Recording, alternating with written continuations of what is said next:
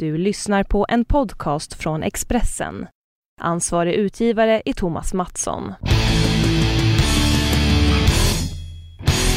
Hej och välkomna till Allt om bilars podcast. Vi är tillbaka igen med en ny intressant intervju. Och idag ska vi prata med Prems VD Petter Holland. Hallå Petter, du finns andra, på andra sidan här. Ja, det gör jag. Hej! Hej hej! Du, eh, jag tänkte att vi behöver inte eh, hålla lyssnarna på, på halster som det heter speciellt länge. Jag börjar med en liten faktaruta så tror jag vi kommer att lära känna dig en hel Mm. del. Då börjar jag med att fråga eh, fullständigt namn Ja, det är Petter Finn Holland. och ålder Eh, 60. och eh, du bor, var bor du? Jag bor, eh, bor i Sverige. Jag har en lägenhet i Sverige, men jag har också hus och familj i Norge. Okej. Eh, då är det en fråga här om bil, eh, streck bilar. Du kanske äger flera? Eller använder flera? Ja, jag har ett par Volvoer. Ett par? Det var... Ja, ja, vi är väldigt trofasta mot eh, svensk bilindustri. Ja, men det är bra. Är det olika årsmodeller? Någon gammal klassiker eller är det bruks? Nej, det är använd det är en, lite äldre XC60 och en lite nyare XC60. Ja, okej. Du gör Jag är väldigt nöjd, nöjda med den modellen. Ja, det är ju det, som du säkert vet är det ju en bil som säljer eh, eh, väldigt bra över hela Europa. Ja. Ja. Det förstår jag gott. Ja, du, eh, vi har några frågor här som är lite mer eh, att du ska välja då ena eller andra. Så har vi en fråga om självkörande eller taxi. Eh, Självkörande. Du gillar de nya, den nya tekniken, självkörande bilar. Ja, hvis du, jeg tykker om teknikk, så om vi får til det der, så er jo det fascinerende. Og det tror jeg kommer faktisk til å fungere i, eh, i eh, storbysammenheng i hvert fall. Mm. Eh, backkamera eller backspegel? Eh, Bakkamera, Okay. Har du har det på XC60 Ja. oss. Ja. ja det har jeg, vet du. Eh, automat eller manuell? Eh, nå er jeg automat. Jeg har konvertert. Jeg har vært manuell lenge, men konvertert til automat nå. Mm. Eh, sen har vi två varumärken som är lite eh, olika även om det är supersportbilar. Ferrari eller Lamborghini? Ja, det er jeg helt eh, Jeg kjører Volvo, jeg. Jeg vet altså Ferrari, kanskje? Eh, ditt bästa bilminne? Hva sa du? Mitt Eh, første bil? Nej, min ditt bil- bäst, bästa bilminne. Det kan være noen spesiell resa eller noen spesiell bil du har kjørt? Ja, det må jo bli en reise resa på Vestlandet i Norge. Der er det fantastisk å kjøre. Og eh, når man kjører litt utenfor allfarvei der på, på Man kommer ned til fjordene opp på høgfjellet og ned til fjordene igjen osv. Det er fantastiske racer. Så det er noen år siden jeg var og kjørte på Vestlandet i Norge.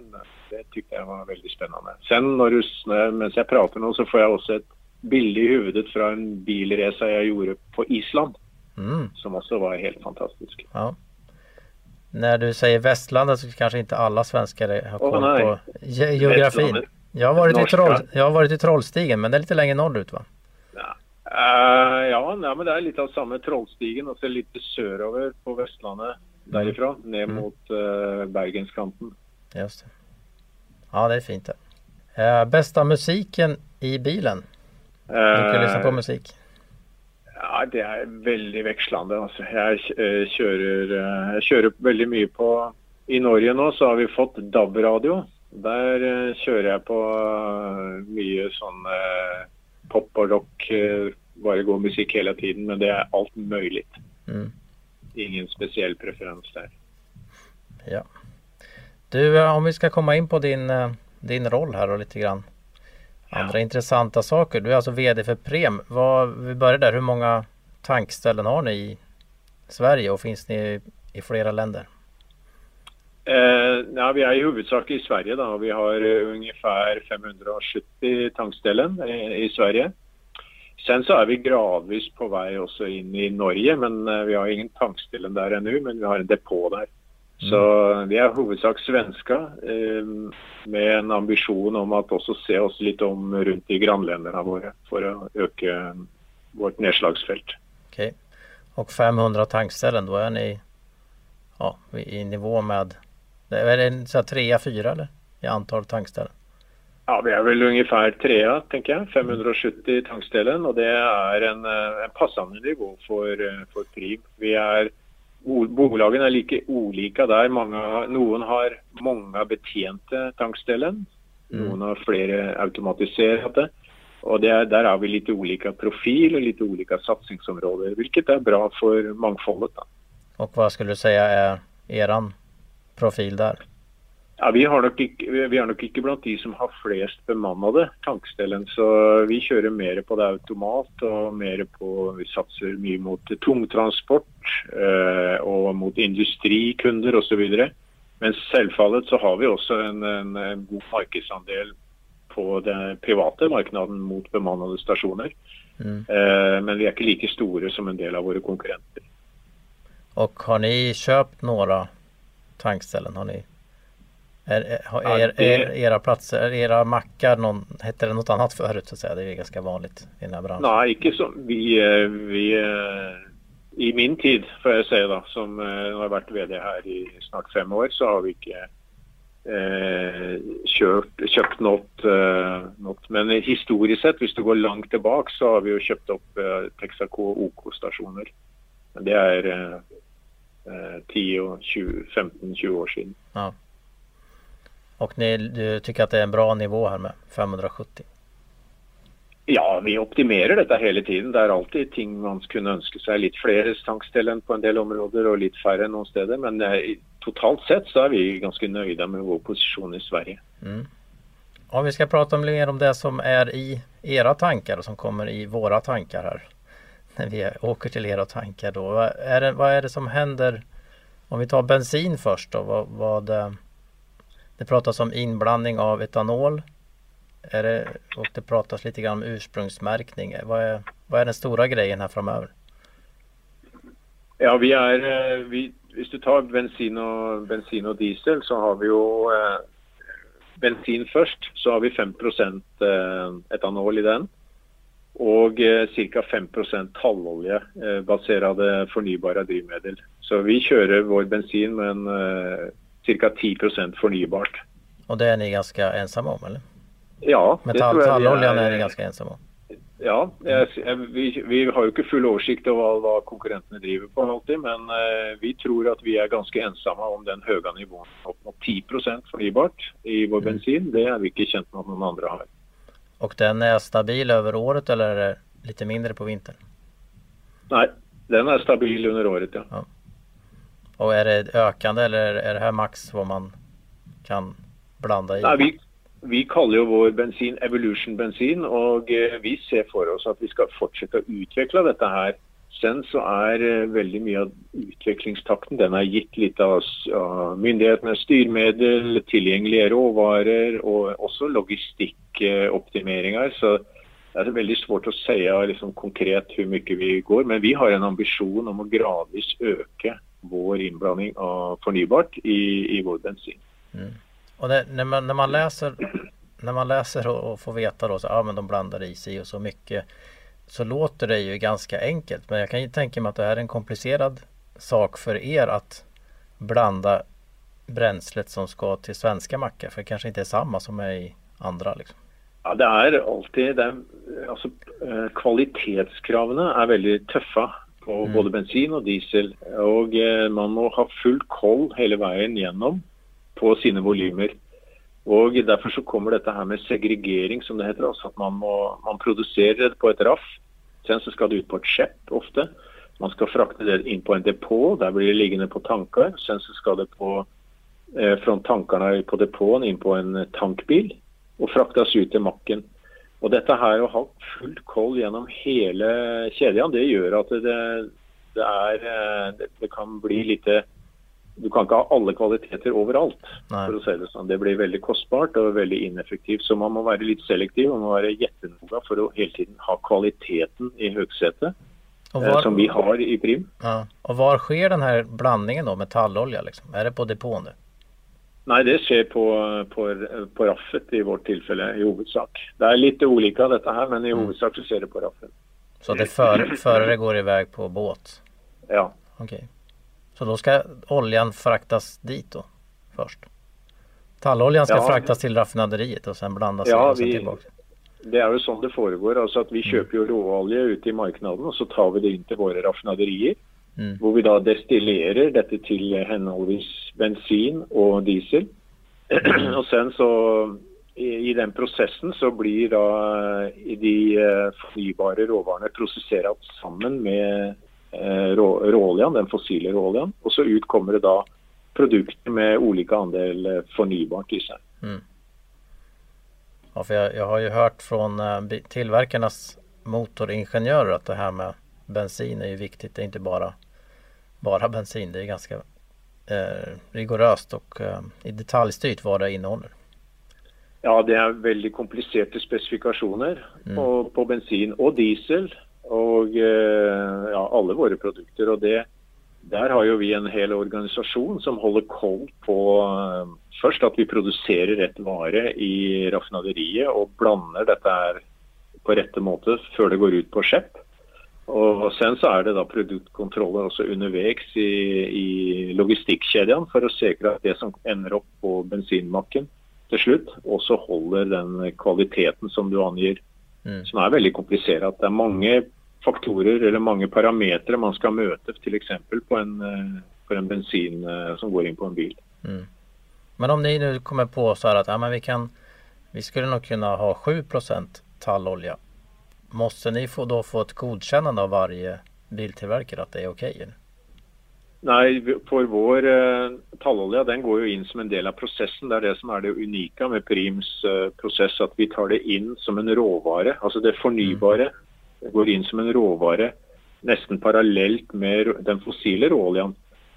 Og sen så prosesserer vi dette her inn eh, gjennom vår. og Hvis du tar f.eks. Evolution Diesel, da, som har opptil 50% fornybart, så, så kan man si det sånn at uh, når denne dieselen kommer ut i den andre enden av produksjonsrøret, så kan man ikke se skilnad om uh, molekylet kom fra et borehull i Nordsjøen, eller om det kom fra en tall i Nord-Sverige. Mm.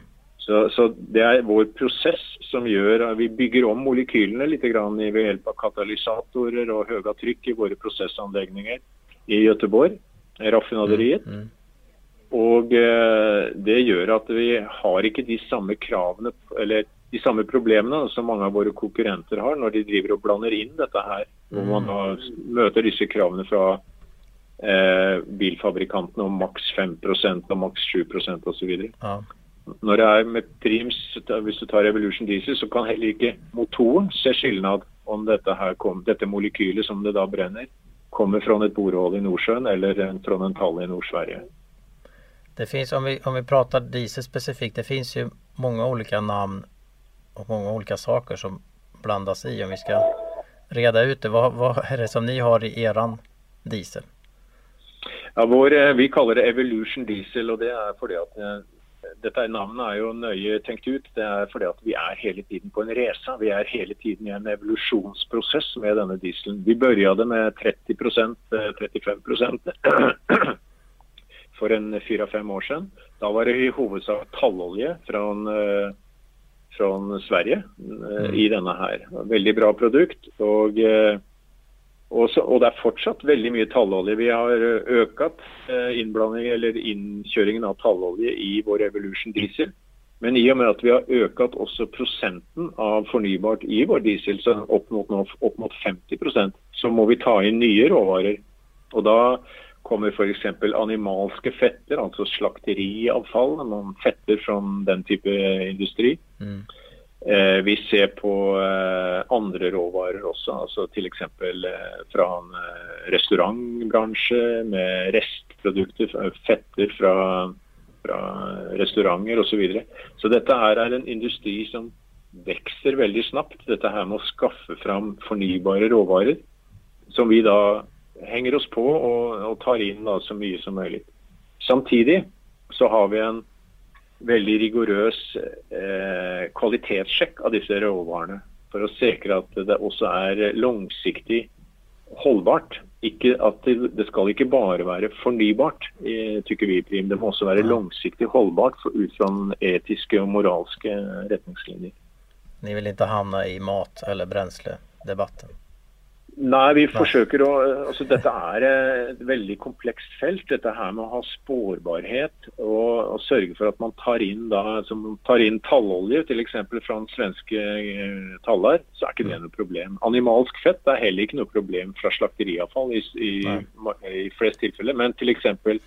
om man skulle få inn eh, ja, Det kan være animalske fetter som kanskje ikke er eh, helt uh, etisk holdbare. Ta f.eks. pelsdyrnæringen. altså Hvis man mm. skulle begynne å ta fetter derifra. Så det forsøker vi å holde oss bort fra. Mm. Så dette er en, en, etisk og moralsk vurdering som vi da Vi har et eget uh, sustainability-system, kaller vi det, i, eller holdbarhetssystem i Preem, som vi forsøker å fokusere på. Eller benytte da for å sørge for at dette er langsiktig holdbart. Mm. Eh, det här som kallas HVO då som är en slags diesel. Hur skulle du beskriva det, det bränslet? Ja, HVO er jo et 100% produkt eh, med hydrogenert vegetabilsk olje, som det heter. Altså det er, et, eh, det er en fornybar råvare. Mm. Og vi produserer ikke Eller denne, denne jo, den går jo på alle bilmotorer så på vanlig sett. Og eh, vi bruker å blande inn en del HVO i våre eh, produkter. Eh, så det er en fullverdig vare i de fleste tilfellene. Men igjen så forsøker vi å være vi er ganske selektive på, på hvilke råvarer som er basis for produksjonen av HVO. Så det er også et svårt område å gå inn mm. Om man nu sier fornybart, da prater vi eh, koldioxidutsläpp. Ja. Men diesel släpper ju också ifrån sig partiklar som, som är skadliga. Och det här ja. är ju som vad jag förstått som en liten vippbräda. Ju mindre av det ena ju mer av det andra. Lite förenklat kanske. Men gäller det här även förnybar diesel då? Och alla olika typer av den nya dieseln? Ja, alltså alla, alla förbrännings... Alla Eh, drivmiddel slipper ut et eller annet, eh, en eller annen form for uh, kokspartikler, som du sier. Mm. Og så Det som ofte er caset, er at man, jo tyngre produktet er, jo mer energi er det i varje liter, og jo mindre CO2 slipper du ut. Men samtidig så får du ofte litt mer partikler. Så det er en mm. pluss og en minus i dette her. Eh, når det gjelder det fornybare diesel, så slipper den også ut partikler. Og Dette er jo en, en utfordring, ikke minst for bilindustrien, tykker jeg. dette her at man må fange på samme sett som man har gjort til en viss grad med bensinmotorer. Sette inn partikkelfiltre. Mm. Eh, man må ha eh, vasking av avgassene, sånn som man gjør på, på større eh, lastebiler. Så har man jo dette AdBlue. Jeg vet ikke om du har lagt mm. merke til det. Mm. mm. Og AdBlue kommer Det er en del personbiler som har det redan. De, de litt mer dyrere modellene har det redan. Og det kommer helt sikkert mer og mer nå etter hvert som kravene øker og man hoter hotar med å stenge ute eh, med å stenge ute en del eh, dieselmotorer mm. fra steder osv. Så. Så jeg er helt sikker på nå utviklingen på denne fronten uh, går videre. Ja. Sen så må man også ta med da, at uh, i anstendighetens navn tykker jeg det at man Eh, sier at hvis vi svinger til el, så slipper vi dette her. Men det gjør man jo ikke, for veldig mye av elen i dag eh, produseres jo eh, fra kålkraft f.eks.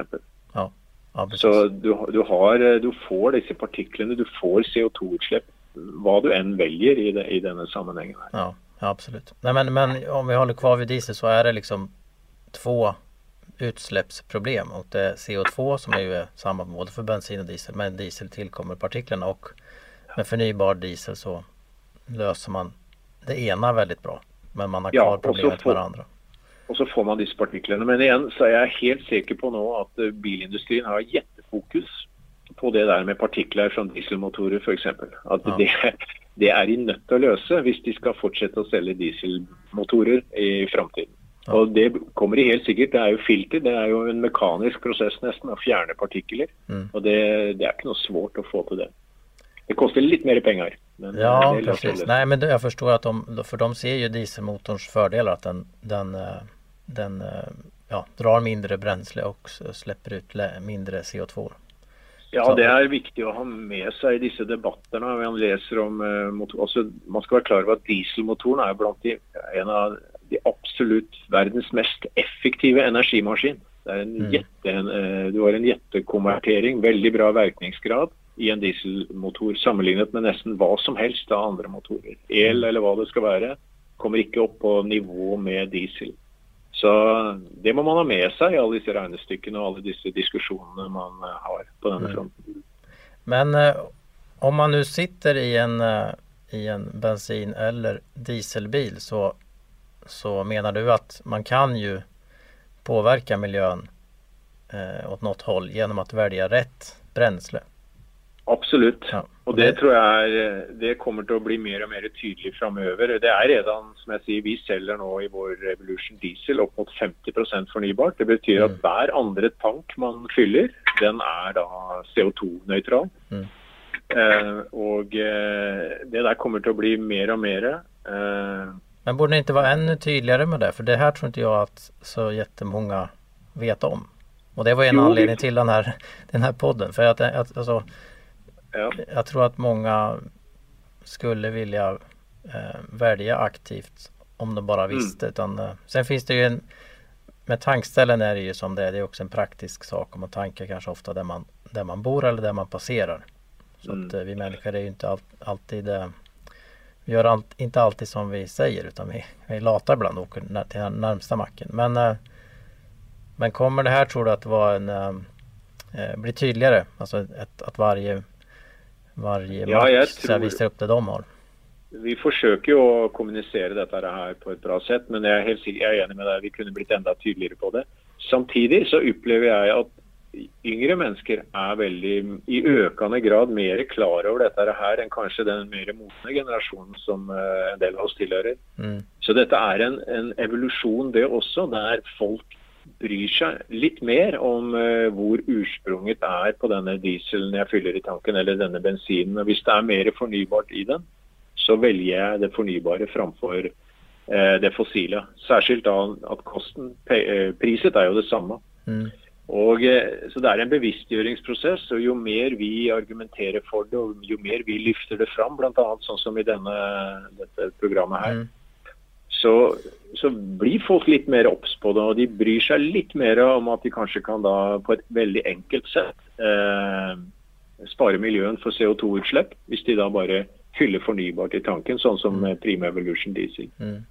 Så jeg, det jeg tror Andre, for Vi skal vel si at det finnes andre som har, har andre produkter også. Så si.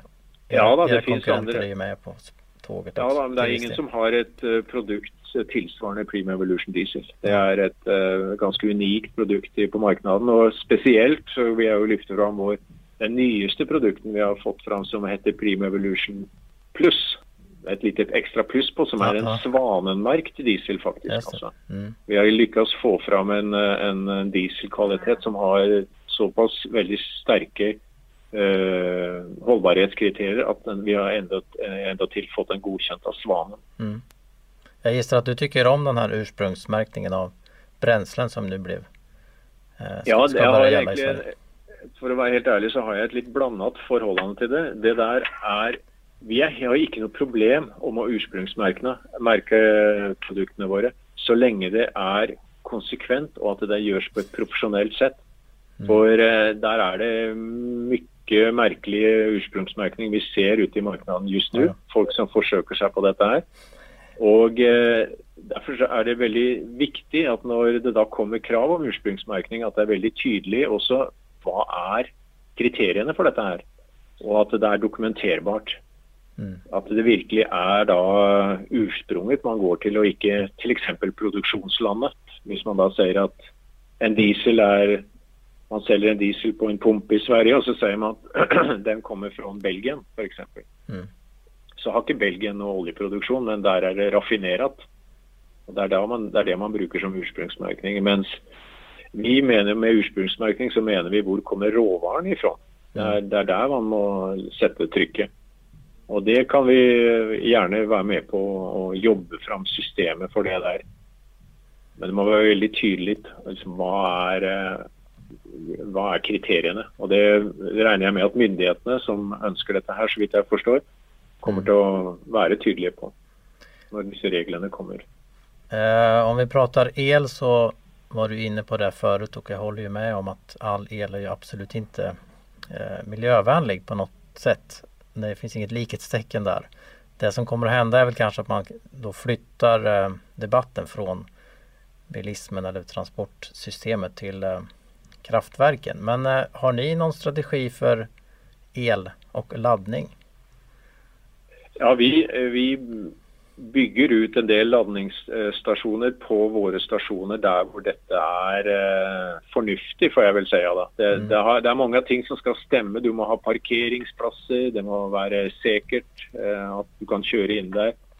Eh, så det er en del ting, og det blir jo i første hand på bemannede eh, tankstellen. da.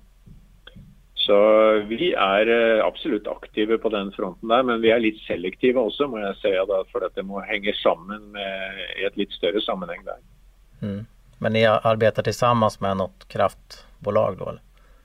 Kjører dere helt eget? Eh, det vet jeg faktisk ikke konkret om vi har noe kraftbolag. Jeg tror vi bygger i hvert fall disse ladningsstasjonene på, på egen hånd. Mm. Så vi, vi, har, altså, vi, har, hatt en del samarbeid med Fortum, de men akkurat hvor dette foregår på, hver på den enskilde stasjonen, det kan jeg ikke si noe sikkert om.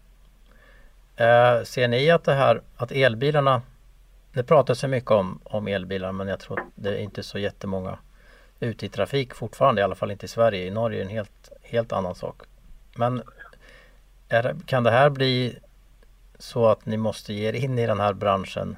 Om man tenker nu at ni har x antal kunder som är vana att åka till er och har era betalkort och är inne i ert system sådär och sen byter då så att 40% av de här börjar köra elbil. Behöver ni då fånga upp dem någonstans? Eller?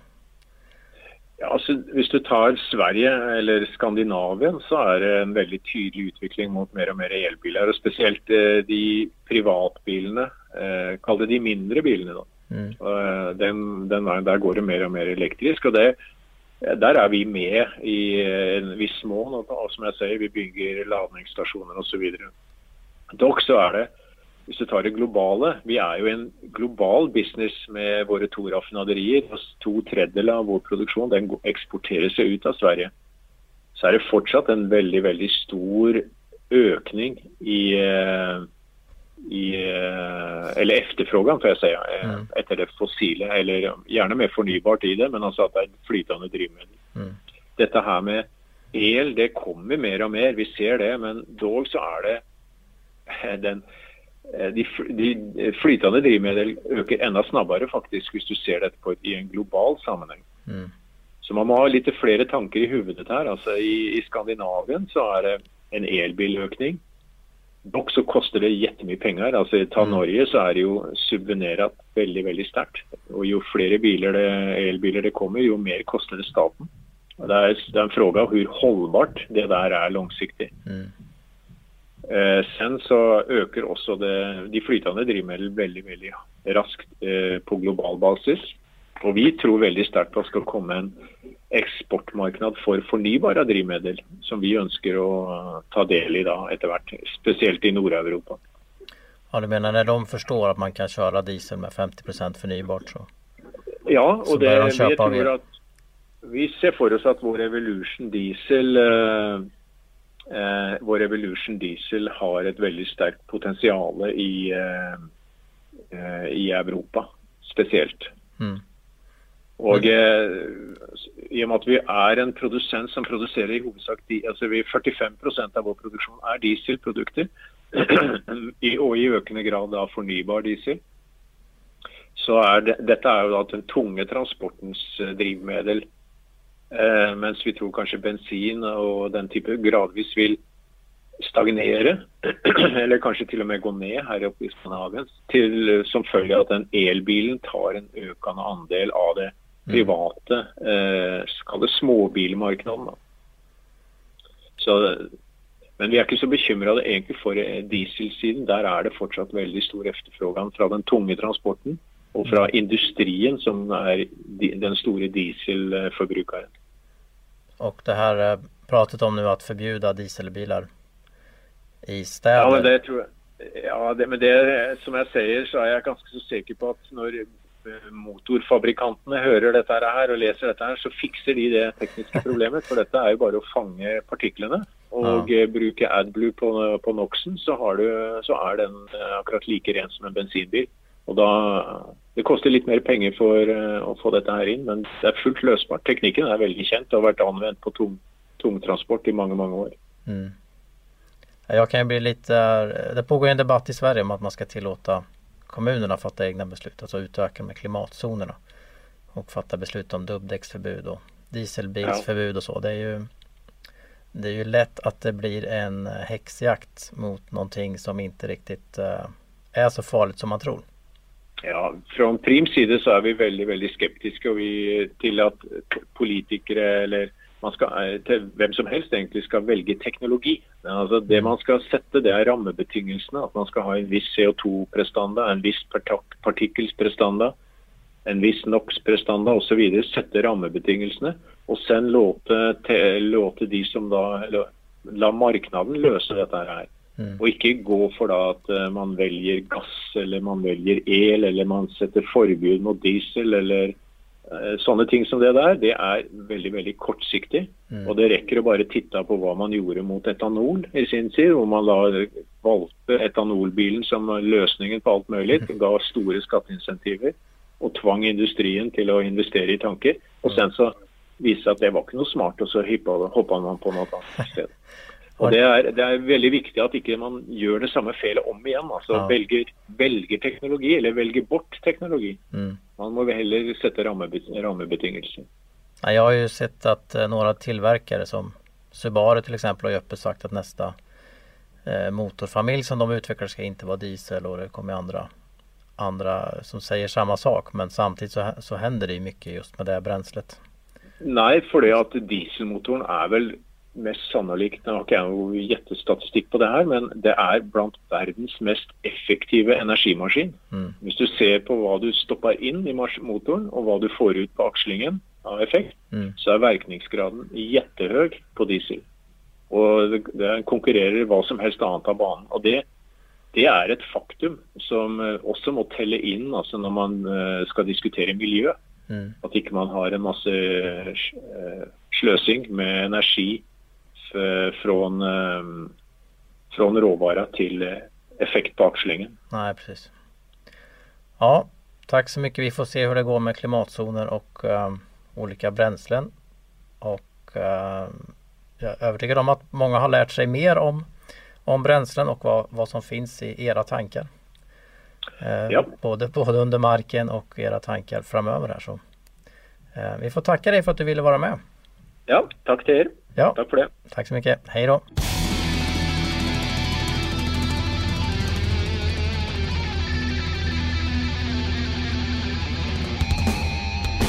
Du har lyssnat på en podcast från Expressen.